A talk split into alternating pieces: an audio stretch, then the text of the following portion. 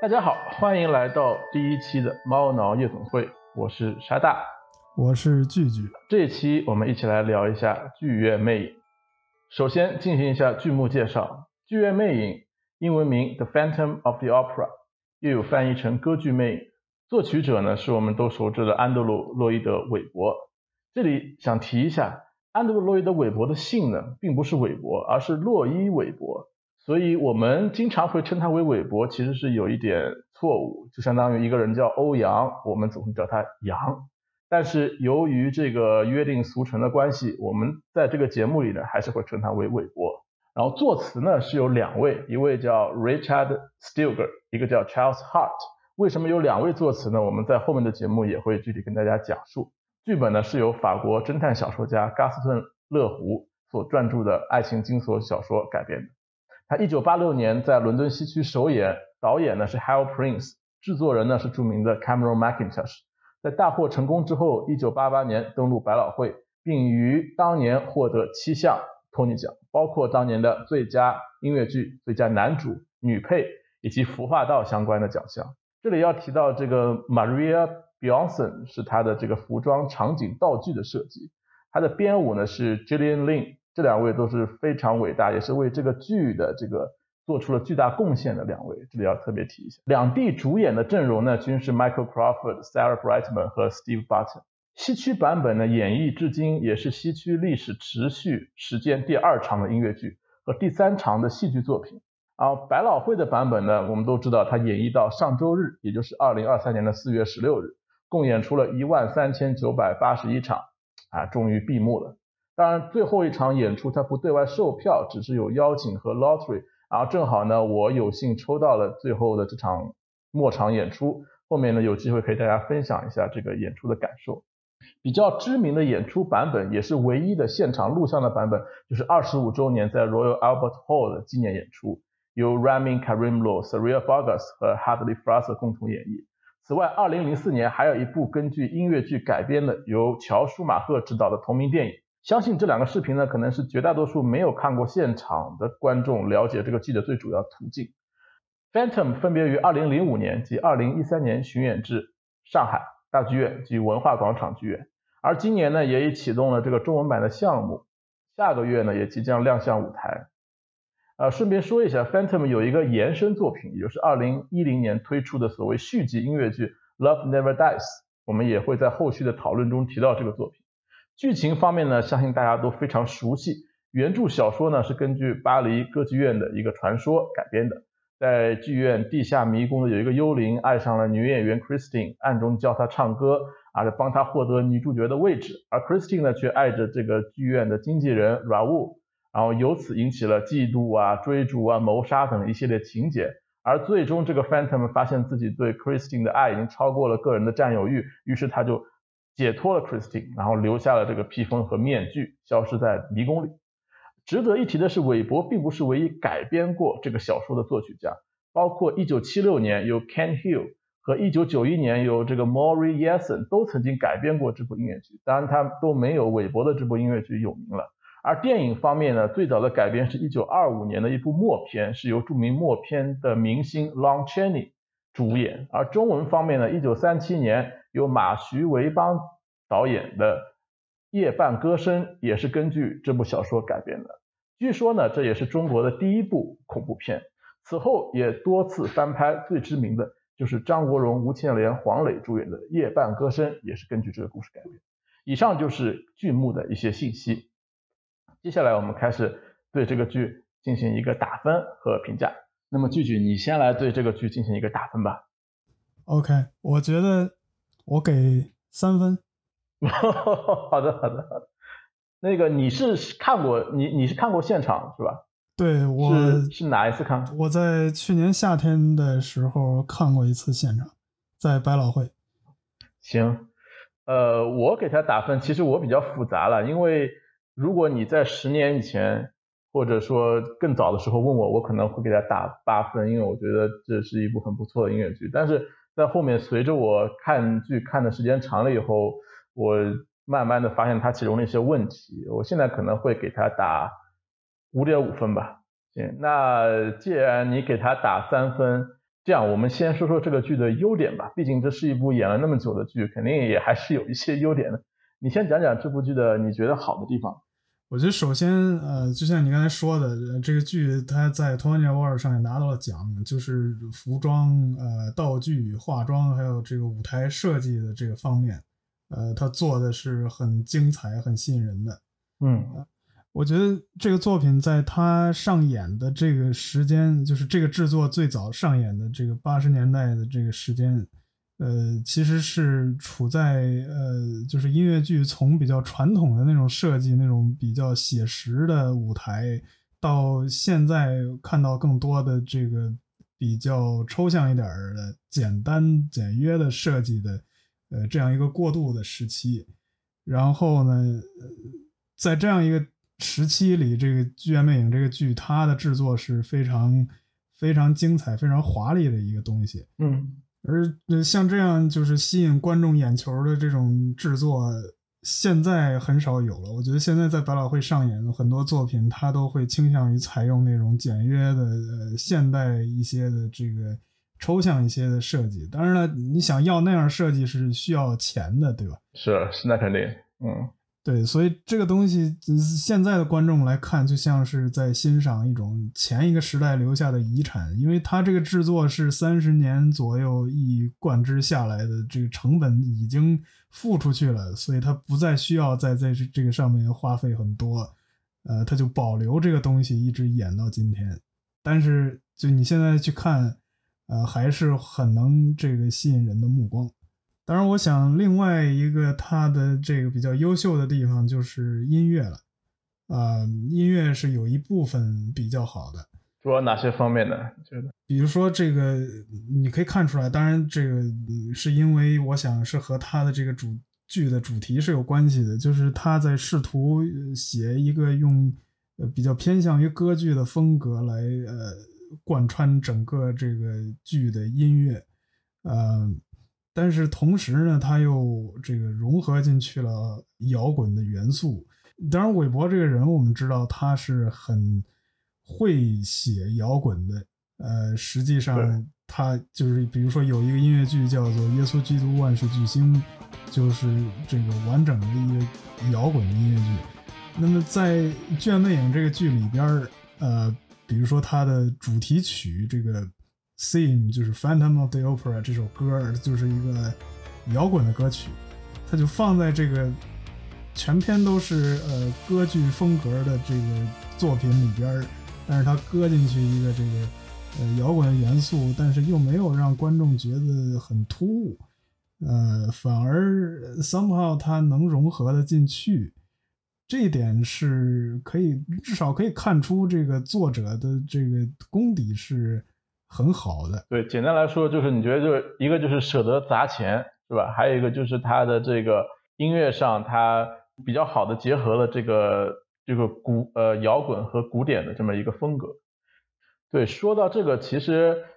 那首歌其实大家去听它比较早期的版本，这也是我们为什么提到它有两个作词家的原因，它其实。早期的有一个版本，你现在还能搜到它的这个 MV，它是由 Steve Harley 一个更偏重摇滚的一个主演跟 Sarah Brightman 共同演唱，他那个版本就更摇滚，他的电声乐器用的更多。然后后面的话，可能他为了全剧的一个统一，他去比如说去，可能我们听到电声乐器就从我记得是从后面就开始加加进去，前面还是以这个管风琴啊这种古典的为主，所以他可能。在这方面做了一些调整，使得整个全剧的音乐风格更统一一点。不过韦伯好像确实是更擅长一些摇滚乐的。Jesus Christ Superstar 就你说的耶稣基督万事巨星那一部，其实是我个人更喜欢的一部他的作品。不知道你是不是也是这么想？对我其实怎么说？我觉得那个剧是我喜欢的韦伯唯一一部音乐剧。对，就是我觉得我说一下我的看法，就是当然他一个是他的服化道，他的。舍得花钱，包括他这个吊灯每天这么砸下来，不知道这么多年有没有出过事，但是看起来好像是没有，说明他确实在这方面下了很大的功夫。还有就是他这个音乐，就除此以外，我讲一些我个人的一些体验，特别是我为什么我第一次看这部剧，其实就是刚刚提到他零五年的时候来上海大剧院演那次，那次我大概才上初中吧，跟我家里人一起去看，当时就给我一种感觉，就这个作品它有一种沉浸感。就我们现在说戏剧的沉浸感，可能是就是最近比较流行的一种方式，就是你要怎么打破第四堵墙啊，然后怎么怎么样。但是当时其实，特别是对于一个我一个没有经历过这种戏戏剧训练的人来说，以及我觉得在这个一一九八六年那个年代，可能这个概念还不是很流行。它因为这个戏里面有很多戏中戏的概念，它这个剧中有三三场戏，一场是 Hannibal，就是那个大象出来，他讲的应该是迦太基的女王跟那个汉尼拔两个的一个故事。嗯，然后呢？它里面段 Think of Me 其实就有点戏中戏，因为你作为观众坐在剧院里，其实也是当年坐在巴黎歌剧院的观众。这是一个第一场戏，第二场戏叫 Al Muto，就是最后那个吊灯砸下来的那场戏，就是 Christine 最开始在里面扮演一个哑巴女仆，然后其其实是男仆了，然后跟那个公爵夫人私通啊什么的。然后呃，顺便说一下，我觉得那部歌剧真的写的很考究。使得我看完以后还去查是不是真的有这部歌剧，后来发现它其实是韦伯自己创作的一个，但是你从他的这个感觉上确实很像一部好像古典的一部歌剧。然后当时的特别是在剧院发生了一系列的这个事故以后，比如说有人吊死啊，有人东西砸下来啊，嗯，然后有那个剧院的经理出来让大大家不要惊慌，然后真的会如果他演员的表演到位的话，他是会让你感觉到一种。沉浸感就是哦，是不是真的？当时我看的时候也发生了这么一部剧，然后也有一个 Phantom 在我的这个剧院里，包括到最后一幕，它叫《堂皇的胜利》嘛。然后这部剧其实它也有，如果是演员做的比较到位，也有一种，包括如果剧院的这个沉浸感做的比较好，它也是会让你有一种身临其境的感觉，就一种紧张感，会让你带入到你的情绪去。当然，我说后面我我因为我后续在西区啊，百老汇看过很多场，不能说每一场都有这种感觉，但至少第一场我这种感觉是最强烈的。所以在当时这种所谓的沉浸式啊这种概念还不是很流行的时候，这种感觉一下子就让我有一种很很刺激的感觉，就是我觉得这个剧情包括它的音乐就很善于去营造这样一种沉浸感。对。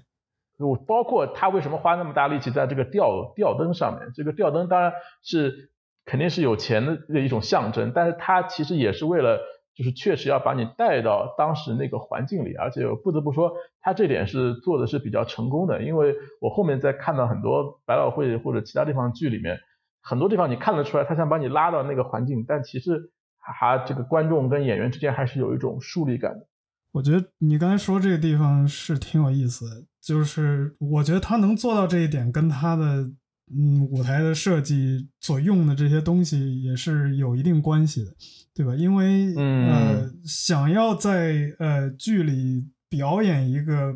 呃演出的剧情的这样的作品，其实数量是很多的。但是像这个《剧院魅影》这样能让观众觉得呃自己似乎就是当年那个剧院的一部分。这个离开了他这些，呃，这个对这个剧场的设计包括使用，呃，应该是没法做到的。我印象里，他的那个制作甚至会用到就是剧场的额外的空间，比如说这个包厢啊，就是他他会说什么五号包厢之类的。然后你坐在包厢里的那个观众，他就会觉得自己是更像是这个呃剧所讲述的这个故事的一部分。我觉得这样的设计整体上看是很有趣的一个一个事情。然后，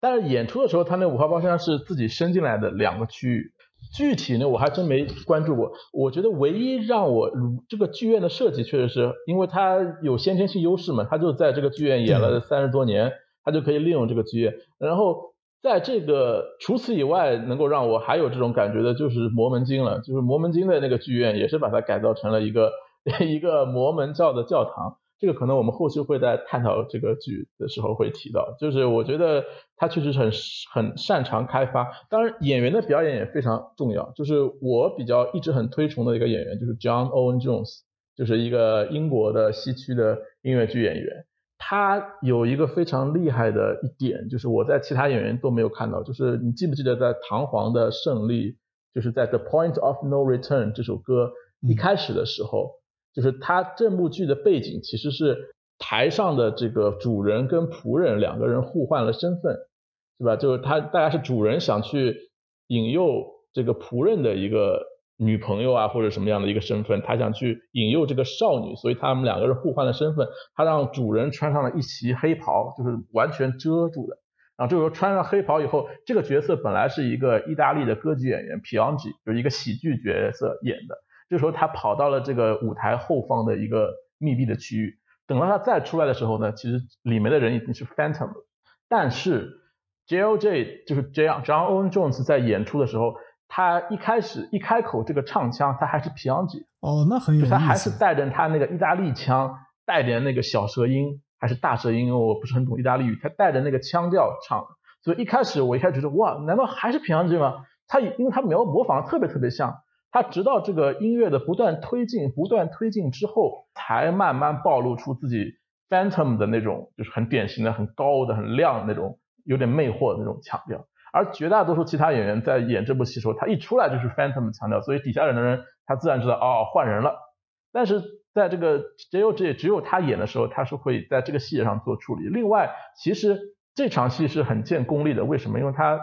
舞台上就是我们观众去揣摩这个人是不是 Phantom，也是舞台上他 Christine 在揣摩这个人是不是 Phantom 的一个过程。就他也在慢慢的就是要在最后一刻，他可能才发现哦，这个人不是 p i a g 是 Phantom，所以他才把他的这个斗篷摘摘下来。所以比较好的 Christine，他就会你就看得出来，他有一个。戏剧的一个冲突的变化的一个过程，他的表情啊，他的这个闪躲的这个眼神啊，动作啊，以及某一刻他发现这个人是 Phantom 以后，他的一个处理啊，就是我说就是这部剧好像是一个服化道为主、音乐为主的一个，但其实它也是很考验演员的一部作品，所以嗯，你看的什么版本、什么演员也是很重要的，所以我觉得就是这部剧也能给演员一个发挥的空间。去处理这个人物，因为可能有些人会觉得《Phantom》是一个比较扁平的作品。包括 Christine，你知道我们首演那个 Sarah Brightman，就是他连那个 Tony 奖颁给了 Phantom Michael Crawford，颁给了卡拉塔这个我都没有想到，我是查了资料才发现他颁给卡拉塔一个最佳女配，但没有颁给最佳女主 Sarah Brightman，因为可能他们不是很认可她的演技。但是其实你如果有新的演员，他还是可以去有空间去琢磨这个演人物的处理，所以我觉得这个也是这个剧比较有意思的一点。这一点我是同意的。我觉得某种程度上，呃，百老汇包括我想戏曲也某种程度上有这个现象，就是音乐剧，呃，是作为艺术还是作为商品出售给观众，对吧？一个新的作品，如果他刚刚登上舞台，或者是。当然了，呃，或者是遇到了比较愿意为这个表演付出的演员，那这个观众就可能会感受到这个更好的呃舞台的表现。但是如果它是一个像比如说一个演了很长时间的作品，嗯，有的时候它就会变成一个呃更倾向于是一种商品销售给。呃，来这个地方游玩的游客，比如说像纽约，是，嗯，那这个时候演出的质量就可能会下降，因为反正，嗯，这个观观众来看也只是看一下，嗯，凑个热闹就走了。这样，我觉得比较典型的就是，呃，百老汇的芝加哥现在正在上演的是一九九六年的版本，那到现在也将近要三十年了，对吧？二十多年了。演的这么长时间里，已经逐渐的变成了一个，呃，很多，比如说这个电视剧演员、电影演员，或者是呃明星，呃其他领域的明星，比如说之前我那里边有一个角色是，呃那个 NFL 美国橄榄球比赛的一个呃运动员来演的一个角色，就是他们来到百老汇镀金的一个项目。啊，那么这样的情况下，而且当然这样的人来了，你肯定还要给他安排一个比较重要的角色，比如说男主或者是女主、女二之类的。那这个时候就演出的质量就可想而知了。嗯，我想，尤其是对于观众来说，对于这些来到这个地方把它当做一个旅游项目的观众，只会看一到两场，他观感可能不会特别的好。我的感觉就是在比如说在芝加哥里，这可能好多这个次要角色配角，他们的这个基本功反而会比这些呃插班进来的这个主演更扎实，他的动作、他的舞蹈会更美一些。所以，这一旦这个演出变成了一个商品之后，这个演员就会忽视很多的细节，就像你刚才提到的那些。但是，正是这些细节才让这个演出真的是有艺术性。对，这个确实是，我觉得我们可能后面也会提到。我觉得就是说，为什么百老汇要让这部剧停演？当然，可能有很多内部的原因啊，演员工会的，或者是其他原因，租金啊，就是或者是票房的原因。但是，我觉得未尝不是一件坏事，就是因为你如果演的时间过于长了，用 Patty LuPone 的话来说，就是就 Every Broadway show should have a term limit。Like a Supreme Court Justice，啊，或者别的，就是 我这是他说的，我觉得确实是这样。就是你如果演的时间过于长了，变成一部游客剧，那么自然演员他能得到的一个正向的，他能得到一个我去付出得到一个正向反馈也不会太多，是吧？所以他可能不觉得这部戏是一个他值得去下功夫钻研的戏，而恰恰是这样一部戏，它其实是有很多值得。挖掘的空间的，我觉得这个对于他来说可能也是一种重生。行，我们讲了那么多优点，你这个三，你这个三分，这个七分是扣在哪儿呢？呃，我觉得可能要解释一下吧。嗯，我因为我看音乐剧，就是有些人跟我看音乐剧的重点可能不太一样，我比较注重于剧这一点。对，也就是说，呃，音乐剧的其他方面应该是服务于这个剧，就是剧情的本身。那如果这个剧情不能吸引到我的话，那这个剧基本上我的给分都不会特别的高。所以也可以这样说，就是刚才三分全部都给在除了剧以外的其他层面了，扣掉的分就完全是因为这个剧情没有办法吸引我，而且不是说。不仅它没有办法吸引我，而且它还呃透露出很多这个 questionable 的地方。我想这个应该是让我打这个低分的主要原因。比如说呢？比如说就是嗯，我觉得就是这个故事本身吧。这个故事本身是一个嗯，在现在看来，我不知道当时的观众对这个故事有怎样思考，就是在这个剧刚刚上映的时候，但是。现在来看，我觉得这个故事里其实是有很多不太合适的地方。比如说，魅影，它实际上是一个呃，你考虑他在这个剧里的所作所为，他这个去教 Christine 唱歌，呃，教他音乐，那么他们实际上是一个师生关系了。但是他在这样的一个教学的过程中，他喜欢上了这个学生，而且他。呃，你说是他故意的引诱也好，或者说他在无意之间创造了某种光环也好，就是反过来也让 Christine 去认为，呃，这个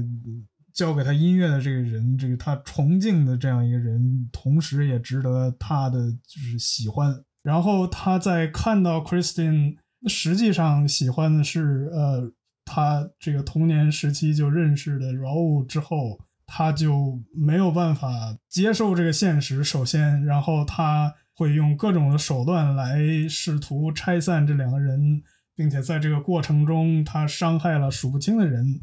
这个伤害当然还包括让人死掉。对，然后那个是个施暴者，对，就是所以这是一个非常呃非常 toxic 的关系，呃，这个两个人之间。而且最终就是他会用别人的性命、整个剧院，呃，作为这个威胁，这个来绑架这个 Christine 的情感。然后反过来，这个 Christine 好像最后还被他的这个呃良苦用心感化了，对吧？他还要啊，最后留给他一个 kiss 之类的这个嗯这样的情节。但是实际上，就是这个情节本身，当然了，这个。呃，Phantom 的这个角色就是这个他的所作所为是很有问题的，但是在文学作品里表现一个很有问题的这个人，实际上本身不是一个错误。嗯，因为这样人在现实中确实存在，而且你确实是可以呃写一个故事来讲这样的这样的人这样的事情。问题在于这个作品里把 Phantom 当做了一个正面形象，或者某种程度上的正面形象，因为某种程度上，这个韦伯是在把自己投射在这个这个角色上面，对吧？这个是一个很有很有意思的现象。呃，因为包括这个呃，就首演选择的这个演员莎拉布莱曼，就是他追求的，呃，那个当时他在追求的。所以他就觉得啊，这个自己就是这个 Phantom 这个魅影嘛，啊，是一个怀才不遇的这个大艺术家。然后，呃，我有我喜欢的人，但是他就是却不看我一眼。呃，presumably 可能是因为自己的形象不太好，或者是别的什么比较呃世俗的无聊的这个眼光的原因造成的。那如果有这样一层投射在的话，那他在这个整个的创作过程中就会主动或者不主动的把这个魅影当做自己的化身，当做一个正面的形象，呃，来展现。如果你这个创作者站在这样的立场上，那你写出这样一个故事的话，这个你想传达的价值就会显得比较让人困惑了。对，确确实是，就是我觉得我们是对魅影有一个滤镜的，就很多时候我们提到剧院魅影啊，我们就想到那个形象，那个西装，然后那个燕尾服，再加个面具。其实这个形象就是来自于这部音乐剧所带来的一个滤镜。但其实你如果没有这部剧，我们去看就第一部我刚讲的翻开的翻拍的那部黑白的恐怖电影，Long Chaney 主演的那个 Phantom 就是纯粹的是一个 ghost，是个。是恐怖片的一个形象，它是用来吓唬吓唬小孩、吓唬观众的，就是这样的一个角色。巴巴黎歌剧院的传说，它也就是一个一个鬼，一个 phantom。这个 phantom 是没有什么褒义贬义，它可能就是一个吓唬你的一个角色，然后可能贬义的居多，然后只是这个小说家把它加上了一些故事啊什么。所以确实是他给他了一些正面的一些加持在里面，使得。观众可能会对这个角色去同情，对吧？然后甚至有很多人会去爱慕这样的一个角色，但其实我们可能会忘记，他其实是一个施暴者，他是个杀人的人，对吧？他会为了自己想要的东西去不顾一切的做很多事情，这个可能里面的这个逻辑的不是很价值的判断，他没有做一个很清晰的一个价值判断。但是可能对于我有时候觉得，就对于很多作品。你去价值判断，有的时候可能也是还会有一些争议的，因为可能有些人他就会觉得，呃，它就是个 entertaining 的一个东西，就是我音乐，我坐在剧院里，我得到享受，我可能不是要去思考这个人物，这可能是为什么那么多人他没有对这个地方，没有对这个这一块地方有 challenging 的一个原因。不过我觉得你的观点应该是跟 Tony 讲的评委观点是一致的，就是他把几乎把所有的跟这个剧情 book。他的 lyric，他的别的东西，他都给了他的对手。就当年他的最大竞争对手是桑德海姆的 Into the Woods，他把这些跟剧有关的东西都给了 Into the Woods，而把这个服化道、这个演员这块东西给了 Phantom，所以可能也是他们的一个价值的一个取舍。我个人觉得，呃，而且本身来说，我看到一种说法，但我没有去细读过这个小说，他们说这个小说本身是个。三流小说，因为这个小说家也不是很有名，就是他本身不是一个特别像我们说《巴黎圣母院》，我如果改编一个音乐剧或者《悲惨世界》改编，那么本身就是个一流小说，那么你就有一个很好的底子在上面去架构这个东西。但是他这个小说本身就不是一个一流的小说，所以它可能本身就存在这样或者那样的问题，然后你还要去取舍，然后你还要去那个去加你自己想要表达的东西，可能这个也是。比较困难的一点，对，其实你说到这个是很有意思，呃，因为刚才那个最开始介绍提到了嘛，《剧院魅影》这个小说，其实在历史上被改编过很多次，电影也演过很多部，呃，音乐剧也是，它至少有三个版本。对，然后我大概看了一下，那个小说我有，但是我实在是读不下去，也是出于同样的原因，就是你把音乐和这个。这些东西去掉之后，这个故事实在是太，就是有很多问题，让你没办法，这个不能很吸引人的让你读下去这个故事。嗯，但其实我想说的是，呃，就是你可以从其他的这个改编的作品，你可以大概的去想象一下，就是一个好的改编可能会是什么样子的。因为呃，我在对比这几个音乐剧的这个版本之间的时候，我发现其实韦伯的这个版本是很贴近，就是原来的小说的。呃，就是韦伯的这个音乐剧，它是用了很多这个原版小说里边的剧情的桥段或者是这个内容的。比如说里边有很多这个涉及到什么呃呃，一个工作人员被绞死之后，然后他不见了。这个绳索不见了，或者是不知道是谁对他下的手，呃，还包括这个呃一个一个呃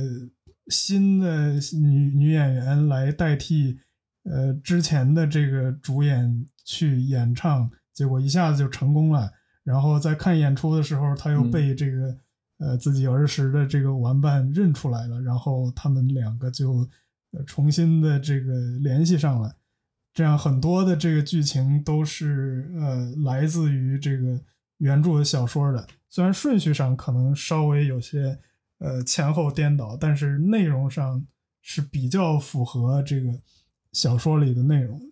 相比之下，另外一个一呃一九九一年的这个叫做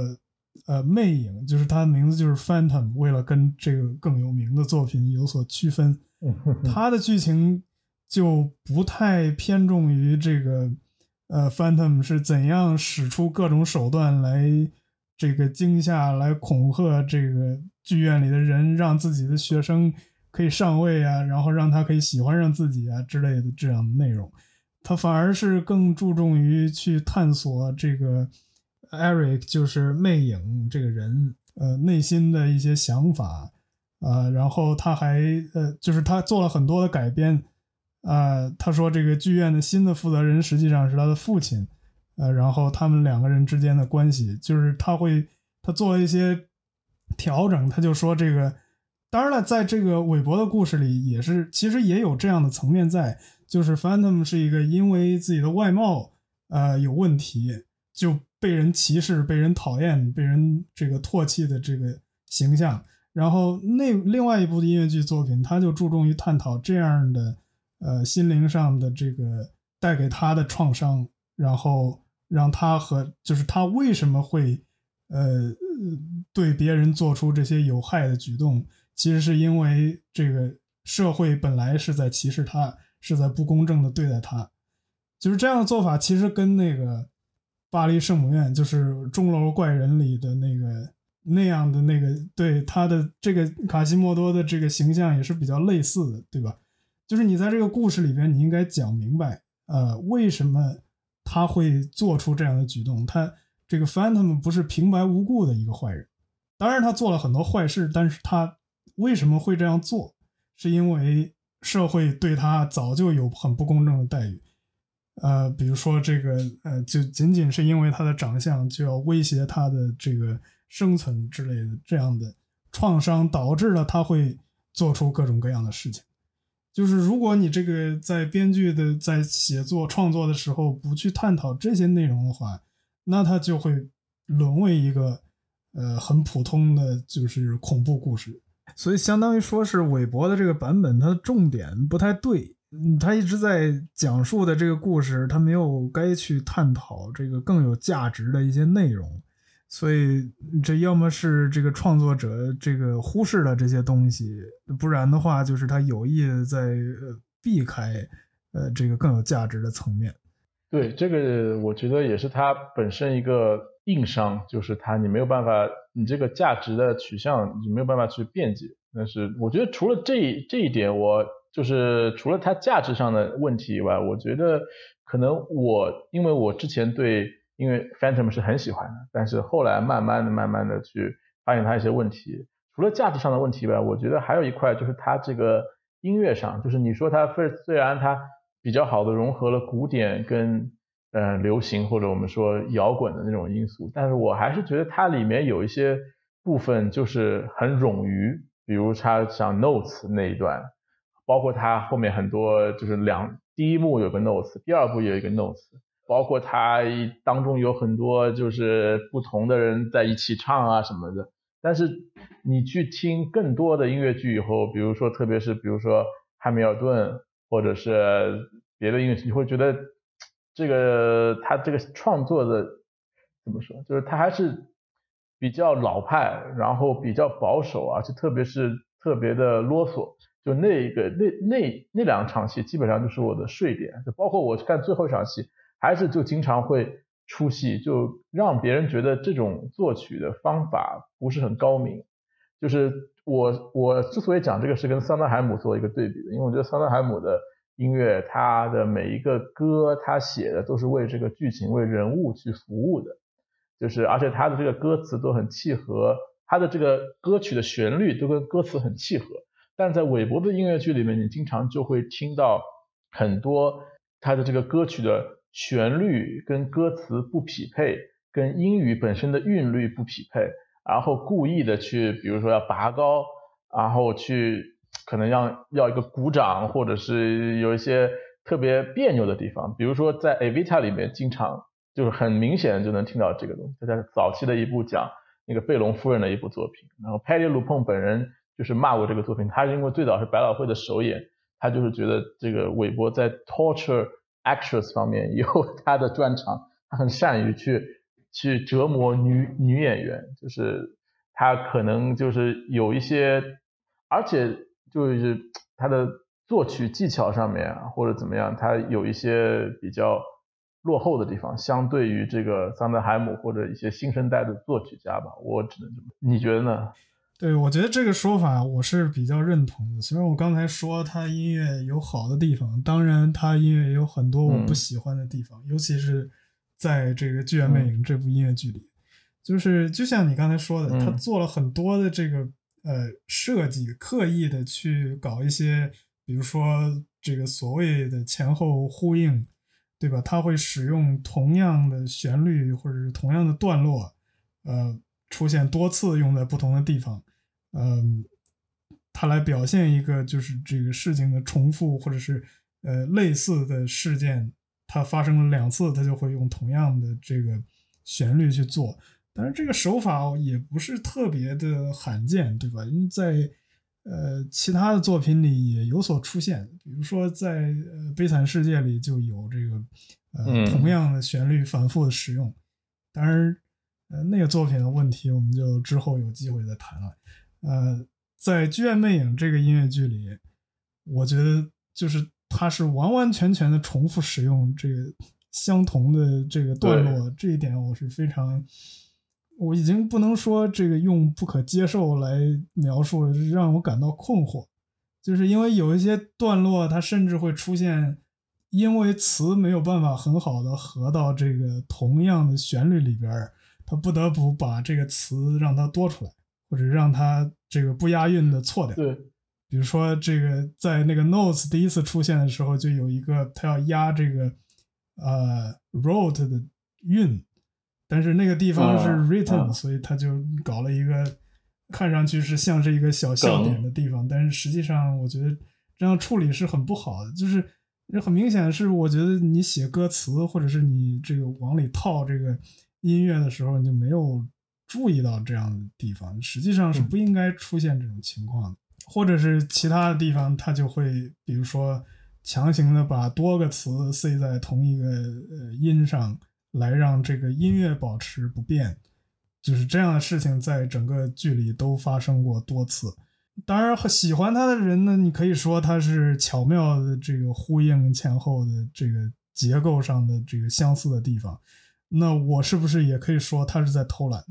你可以使用同样类似的灵感、同样的动机去创作多首音乐，但是你为什么一定要这个就是复制相同的旋律呢？我觉得这个在手法上就会显得比较比较低级，比较这么这个作者没有把自己的功力全部的用在这个呃作曲上面，没有这个对，就是这个技巧性比较差。我想可以用来对比的作品有很多吧，比如说汉密尔顿也有他这个使用同样的动机、同样的旋律在呃全剧的多个位置，但是他不会一味的重复使用完全相同的，呃音高也不变，速度也不变，这个连配器的这个乐器的这个组合都不变，他就反复的使用同样的内容，他不会这样的，他会根据这个故事所在的这个位置，它的这个。演员的情绪而做适当的调整。就这个已经很明显的比这个简单的重复要呃高上一个这个台阶了。就是我相信韦伯的能力是可以做到这一点，但是我不明白为什么他没有这样去做。对，就是我就觉得韦伯在这里面最有亮点的几段音音乐，但除了他的那个 title song，那那个 title song 可能还有点抄袭的嫌疑，是吧？我们他跟 Pink Floyd 的一首歌很像，但是我觉得他写的最出彩可能还是那三段歌剧，就写的很工整，你觉得吧？就是我就觉得特别像那么回事儿。就是他，我觉得他写这种模式化的东西，包括他这次好像也被邀请为那个查尔斯三世的那个加冕写歌嘛，我觉得他肯定会写出很漂亮的歌曲。就是他这种城市化的东西写得很好，包括你之前提到那个《悲惨世界》，《悲惨世界》它采取的是主题音乐，比如说每一个人有一个自己的主题。比如说你讲到沙威，他就是噔噔噔噔噔，就警察的音乐是一个，老板的音乐是一个，这样他出来可能就是这个音乐。然后革命的是一个什么旋律，然后救赎的，比如噔噔噔噔噔噔，这可能就是就是然而让他的一段一个一个一个主题旋律。但是到到魅影里面，你这个用用的好，你可以叫主题旋律；用的不好，就像你说的，就像在重复在抄一样。比如说，他第一幕里面有一个 prima donna，就噔噔噔噔噔噔噔噔噔，就是一个很华丽的音乐，是讲一个贵一个呃当家花旦的那种感觉。到第二幕呢，他用同样的歌词写 Raul 去劝 Christine，呃什么你要去唱你呃 Please don't think I don't care，就是我其实 care 你，就是变成一首情歌了，就是这个主题就混乱了，就感觉就是很强行，包括。汉汉密尔顿，就比如说他前面的 Satisfied 这首歌，他用到后面这个 Hamilton 出轨以后，那个呃，他去那个大姐去骂他，就是说你这个这个 I hope you satisfied，就是大家就会一下子就想到哦，你是跟那个联动，对吧？就是这个就很工整，然后 Phantom 的这种重复就不是太工整，当然除了他重复两段 notes，这个就是单纯的重复了，这个可能就是。你一开始会很喜欢，这也就是为什么很多音乐剧粉丝喜欢 Phantom 是很正常的事情，每个人都是这样的。但是你可以去深挖一点，去通过这个门去探索一些别的音乐剧，你可能就会发现这个彼此的这个长短，然后就会建立你自己的审美。我觉得也是挺有意思的。一件对，就是就像你刚才说的，他这个这个韦伯在写这个《剧院魅影》这部剧的时候，他用的这些技巧，就给人一种他。没有使出自己全部的功力来，他好像是不知道在呃赶着做什么事情一样的去做了这样一个呃决定，就是反复的使用啊，或者是就是没有考虑这个应该什么叫做呼应，什么叫做这个剧情的对应，他就直接把这个内容用进去了。包括呃那个 notes 里边就是唱的很乱的那个部分，我我昨天还在看这个。呃，网网上的这个评论就有人说这个地方是不是因为调音师调的有问题，所以大家听不清楚谁唱的是什么？我说不是这样的，因为在现场你也听不明白他在唱什么。就是，对，因为其实你想想，有别的音乐剧也有这样的这个复调的这个段落，就比如说呃很有名的嘛，这个《悲惨世界》的 One Day More 的后半部分，嗯，但是强调后半部分是很重要的。因为你你回忆一下这个歌是怎么开始，它是一个人一个人的唱，当每个人都把自己的内容唱清楚了之后，呃，然后所有人在一起唱，就是把这个所有的内容合起来。那么，就是在这个复调部分开始之前，其实观众已经能听明白这个每个人在说什么。这个和这个《剧院魅影》里的这个段落是很不一样的。这个段落是前面没有几乎没有任何铺垫的，你根本就不知道他们在干什么。然后所有的大概有五到六个人在唱完全不同的内容，这个词是之前没有出现过的时候，而且那段还很长。我当时的印象就是坐在剧场里，我完全不知道这个舞台上的这堆人在干什么，而且我觉得就是你能感受到，如果你在剧场里，这个情绪是观众普遍的会有这个情绪，就是大家都感到很困惑，而且因为那个位置是。第一幕比较靠后的一个地方，大家应该已经有点耐力达到一定的这个极限的时候，所以这个真的是很巧妙的落在了一个大家最没办法接受的地方的，给了一个最没法接受的内容。所以有这些段落的时候，就给观众一种很痛苦的感觉，就是这个创作者他没有仔细的思考怎样去布置这些桥段。是，然后包括它里面还有很多故弄玄虚的处理，比如说那个 Madam Jerry 跟 Mag Jerry，就好像就 Madam Jerry 知道些什么，但是他又不肯说。我我不知道是不是小说里就这么写的，因为我可能也没有细读。当然，我们知道他为什么这么处理，因为我们有了第二部《Love Never Dies》，就是你有没有看过这个续集？我大概看了续集，就完全这个简介剧情梗概。Madam Jerry 跟 Mag Mag Jerry 就是一个反派反派的一个形象了。他们好像又逃到美国的 Coney Island，然后完了以后，Phantom 在那里建了一个马戏团，然后然后邀请 Christine 已经成家的跟他的那个 Raul 跟他的小孩过来，然后那个时候 Raul 已经破产了，Phantom 然后 Raul 还被绿了，还不知道怎么样。就是 我觉得，所以我不知道当初在写这个角色的时候，韦伯是不是想着要写一个续集，所以他有一些故弄玄虚的处理，但是总体就让人觉得。就没说明白很多事情，对，就是这可能是你往好了想，就是大他把注意力全放在这个 Phantom Christine，就是这两个人的身上，把这个所有的音乐的功力都花在他们身上，把好的歌往他们身上堆，是吧？比较好听的歌，然后他可能就忽略了一些别的人物的建立，这也可能是这个剧的一个问题所在。包括因为我看过一部讲 Phantom 的纪录片。它里面就讲到 Phantom，就是韦伯为了写 Phantom，他把很多的歌从别的剧里面用到这个剧，比如说有一韦伯有个音乐剧叫 Aspects of Love，就是我们都知道很有名的那首叫 Love Changes Everything 嘛，它它有一首像主题曲一样，就是源自于这个剧里面，然后包括其实很多歌曲都是原来要用在那个剧里面的，但是呢，韦伯为了捧他的那个 Sarah Sarah Brightman 也好，或者他为了就是把这个让这个剧更充实也好，把很多歌好歌搬到这个剧里来，所以他一直说他对那个 Aspect of Love 这部剧很抱歉。然后这就是这就是看出来一点，就韦伯他是先有歌再有剧的，就是他是这么样子，他可能是先哎我写了首很漂亮的歌，但我不知道用在哪儿，我可能就是今天我给他谱一个词，他可以用在这个里面，明天我可以再谱个词用在别的剧里面，他是这样的一个创作模式。所以这样就会导致很多歌，它跟歌曲的旋律跟歌词是脱离的，它可以谱上完全不同的歌词，表达完全不同的意思。所以这个当然可能是每个作曲家的风格不一样，但是萨德海姆肯定不是这么创作这个一部剧的，他肯定不会这样。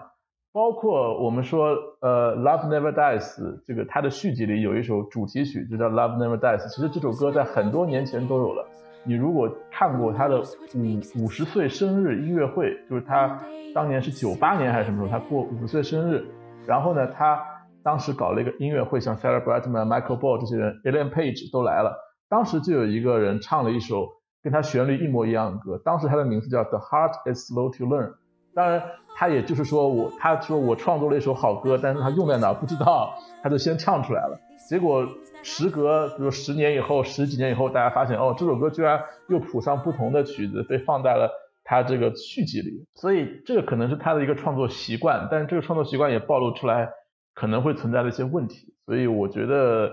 这肯定不是一种特别高明的创作习惯。我觉得像你，比如说你就就有点，我们先把菜买好，但是我没想好做什么，先放那儿，然后你想起来什么做什么，就是这可能就是。不是特别的高明的一种创作手段。对你刚才说到那个剧情里边有很多，呃，这个其实也是我想说的，就是我不喜欢它剧情的另外一个地方，就是它不仅仅是这个故事，呃，价值上我有点问题，就是他在叙事上其实也不是就不不是显得这个考虑的很成熟，它有很多地方是这个点，就像你说的，不知道是不是为了准备续集。而是留下的故意留下的这个线索，但是它作为一个这个悬疑的这个恐怖的题材的这个作品，里边有很多内容是隐含的，提了一下，比如说为什么这个 Madam Geary 可以收到这个这个这个信 notes，对他和魅影之间到底是什么关系？你这个就是他那样一个呃，穿着这个黑色紧身衣的，就是几乎不跟人交流的这样一个形象。嗯，他这个人有什么样的秘密？这个故事里完全没有交代。我想小说里大概会会就是更清楚的谈这个问题，因为毕竟小说是没有续集的。但是显然的，就是在这个音乐剧里，类似于这样的一些情节上的呃漏洞也好，或者说是这个故意留下的这个呃没有解决的，跟剧情主线没什么关系，但是你留在那儿。又让人又会让观众感到困惑的东西有很多，所以这个故事就让你看完之后，你可能第一眼这个看下来，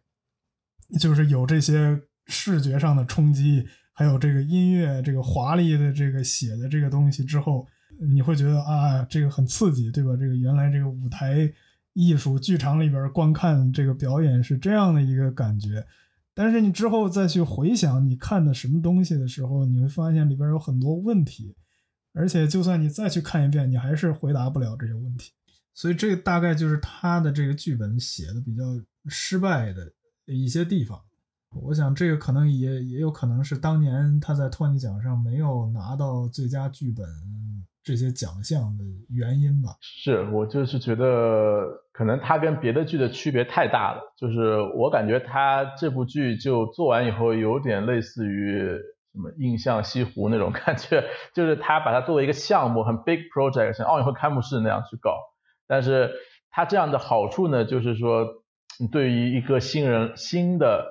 还没看过任何剧的人来说，这是一个就是绝绝对是就是。超出你预期的这么一个现象级的一个 show，但是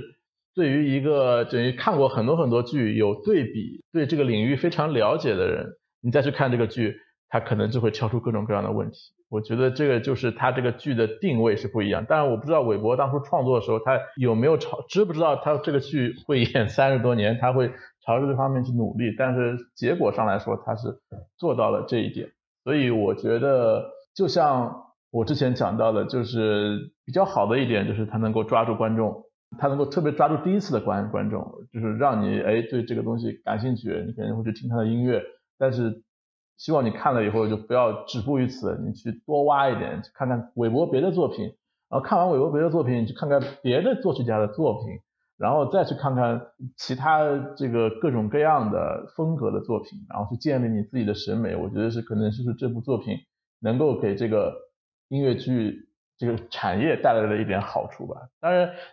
当时确实是他们，我记得看到一个说法，就是 British musical 对于 Broadway 的一个冲击，可以这么说，就是因为叫 Broadway 一直就是 Sondheim 嘛，就是包括呃他是八八年来的，然后当时的一些作品本身就带来一个很大的冲击，包括之前的这个 The Limits Rap 大家就感觉到好像。是不是这个美国的时代结束了？但是事后发现，可能这也就是一部现象级的作品。因为事实上来说，韦伯好像在这部作品以后就慢慢走下坡路了。他好像再也没有一个特别特别像样的作品。在这个之后，好像就是《Aspect of Love》，然后就是《Sunset Boulevard》。你看，他开始写好莱坞的故事了，《Sunset Boulevard》，然后到后面就可能一步不如一步。然后最近的那个《Bad Cinderella 》在 Broadway 也是。Bad review 很多，就是所以这个可能是他的一个创作的一个在走下坡路的一个表现，就是有点叫江郎才尽、回光返照的这种感，江郎才尽这种感觉。当然，他还是一个很伟大的作曲家，这个这个不能否认。但是就是总归多了解一些东西肯定是没有错的，我觉得。就包括我最我看末场最大的感受就是其实。真的是有很多人很爱这个剧，就是因为当时就是除了那些被邀请的穿着这个燕尾服西装笔挺的这些，或者穿着这个华丽的礼服的，也有很多抽中的粉丝，他们看到最后的时候都哭了。然后我去听这首，我注意到就是反而哭的最大声的不是就是演出结束以后，是那首叫 Wishing You Were Somehow Here Again。就是我觉得这首歌可能是也代表了很多人的心声，就是觉得啊，就是不要走啊，多好啊什么。但是，可能我觉得对于整个音乐剧产业来说，他离开百老汇未尝不是一件坏事。就是可以它成为一个让它成为一个正常的剧了，就是有复排是吧？有这个 revival，然后 revival 的导演可能就会想着我有什么推陈出新的办法，让他票卖得更好，然后等 revival 结束以后，过两年再来 revival，就是这样，这是一部这才是一个正常的一个剧的一个流程，就包括我觉得西区的悲惨世界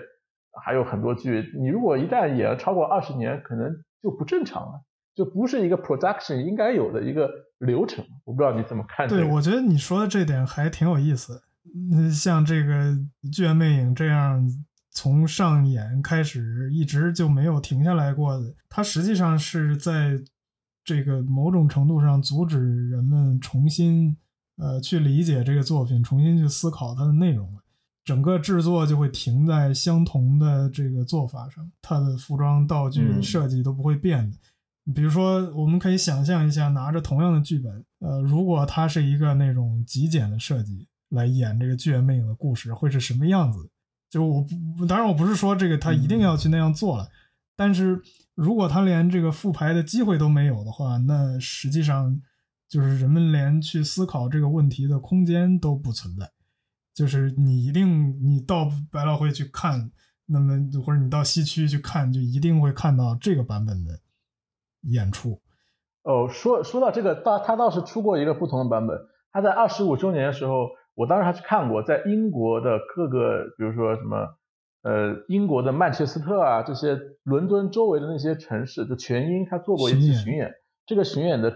制作是不一样的，它当然也是有吊灯，但是它整个的风格你可以去查一下，这就是 Twenty Fifth Anniversary Tour，他好像后来还来美国来也来演过，就是他整个的穿的衣服也好，还有整个这个布景都是。变化了的，包括我记得就很多东西更实了。我印象中，比如说 Phantom 去杀人，你就能看得到他啊拿个东西，就是就他就就就是很多事情就就是很多处理是不一样的。你这么一说，我倒想起来，你可以去网上搜搜剧剧照，可能 YouTube 上面也会有一些录的一些视频什么的，但是它也没有撼动整个这个它正常的这个这个 production，所以。我觉得就像你说的，他对他来说是一个重新思考的机会，也是。对，其实这个现象在其他音乐剧里也很普遍的。比如说，就刚才提到的那个芝加哥，他从一九九六年在百老汇一直演到现在，但是他最早是七十年代的作品，对吧？他在那次就是呃制作的这个版本里边是更网上很难找到资料了，就有一个托尼奖当年颁奖现场的表演。就是它好像是更更现实主义一点的这个设计，在这个嗯服装道具啊这个上面，然后后来就到这个九六年重新复排的时候，就变成了这个后边是一个呃现场的这个 live 的爵士乐队，然后前边就是很简单的呃所有人穿着黑色的衣服，只有简单的椅子呃做道具的这样一个新的设计。然后很显然的，这个新的设计更受欢迎，不然他也不会，呃，就是演这么长的时间。嗯，然后还包括，比如说这个，这个可能可以说是因祸得福了。就像，呃，因为这个新冠疫情，百老汇停止演出了一段时间，然后在这之后，这个演出重新开始的时候，那个《Book of Mormon》的剧本就发生了很大的变化，跟他之前相比，对对。因为《Book of Mormon》这个剧，它是呃二零一一年呃上演的，所以到现在为止，其实也有十年左右的时间了。这个就是在大家提出了这个对于原来的版本，比如说有各种意见或者是各种思考之后，就哪怕你这个不是，如果你一直在演，就是这个中间的表演没有间断过的话，你基本上是没有机会去思考这些问题的。但是，一旦你有了一个机会，停下来去考虑一下，有时候你就可能会得到一些新的这个想法。你比如说《摩门经》这个，它就是增加了很多这个补充的内容。虽然它还是在同一个制作下面，但是它也就是发掘出了一些新的东西。我们可以后面再聊《摩摩门经》，还有你提到的芝加哥，都蛮感兴趣。行吧，希望这这次关门对 Phantom 是一个重生。然后也希望就是喜欢 Phantom 的粉丝听了不要生气，因为这个每个人有自己的审美，但是如果你是因为这部剧入坑的，那就希望你在喜欢这个的基础上去多了了解东西，可能你对会对自己原来喜爱的东西有更深入的了解，也对整个音乐剧这个产业，然后有一个更深的一个理解。我觉得这可能是这部剧带给大多数人一个最大的意义吧。你是不是两周以后要去看那个《悲惨世界》？对，就在这个《悲惨世界》巡演终于要来到。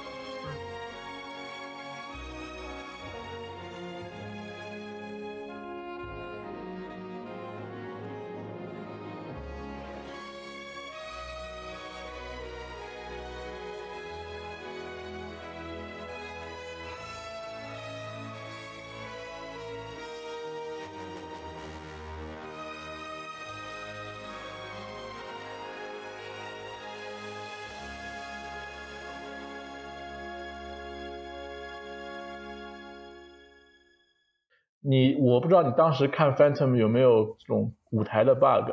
我那场里应该是没有，或者是我没有注意到。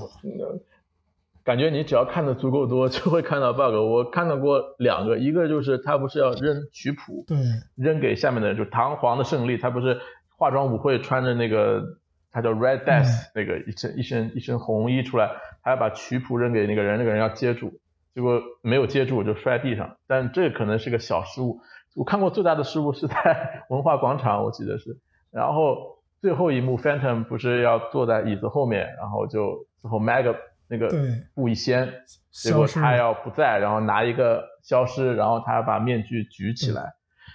结果那一场就是 Mag 一掀以后没有面具。就是他看他在那看，就凑在那看看了半天没有，然后他就一下蹲，然后那个包括最后那个尾尾音就很快就结束了，大概指挥也发现了，然后很快结束，结束以后，然后整个就舞台一黑就没了。OK，就是这是一个很大的 bug，可能他走的时候把面具也给带走了。我记得你之前提到过，还有就是这个人没下去的这种情况是吧？对，那个是我在网上看到的段子，就是人没下去，最后自个儿走下去了。还有还有一个网网上你搜到，就是他嗯 Music of the Night 里面不是两个人会互相的呃也不叫拉扯吧，就是互互相的抚摸啊这些东西，结果 Christine 就不小心把那个面具掀掉了，就唱到一半，就他就提前进入下一段要对，就我我以为就马上这个风格一变就变下一段，其实他就是把脸凑到旁边继续把它唱完，唱完以后然后。找个机会把面具戴上去，所以舞台上还是会发生各种事情，所以还是要看现场。这个倒是去现场观看的这个额外的乐趣了。我也看到过这个多多少少的有这各种的舞台事物在其他的作品里，我这个就是只有你在现场才能看得到。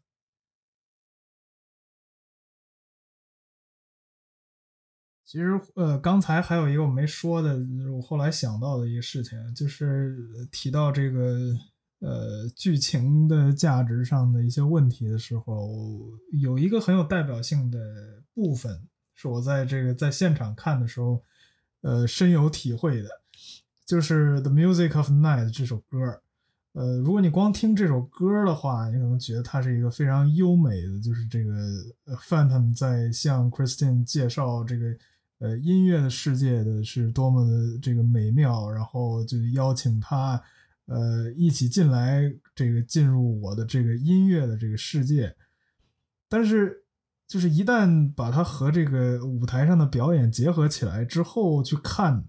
你发现这个歌好像不是，呃，我之前理解的那个意思，因为反而是这个歌是有很多的这个性的暗示在里边的。就是你去看这个演员的动作，就是两个人就是魅影在这 Christine 的背后，像是在操纵他，呃，或者是在这个就是跟他很亲密的这样的一个动作，呃，给人的感觉就是，呃，不是说你要呃加入我的这个音乐的世界，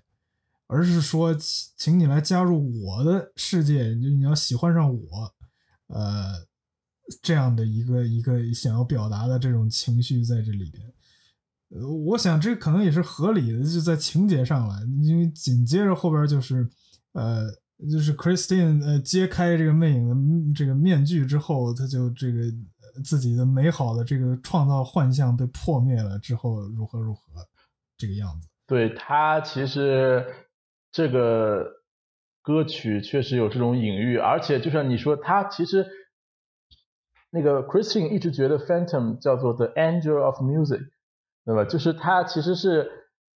艺术的化身，当然也是他父亲的化身。就是他他父亲是个小提琴家，说他死以后会 send angel of music，就是然后就就现在就来了这么一个，所以他等于就是多重身份在里面，又有点好像恋父啊，又就或者说有一点这个呃跟这个你如果爱艺术就要爱我，就有点这种感觉，就是。是有点这种权力差别啊，或者权力的这种就是他在不对等的这种关系在里面。呃，这种关系来把自己就是变成了这个音乐的化身一样的这种感觉。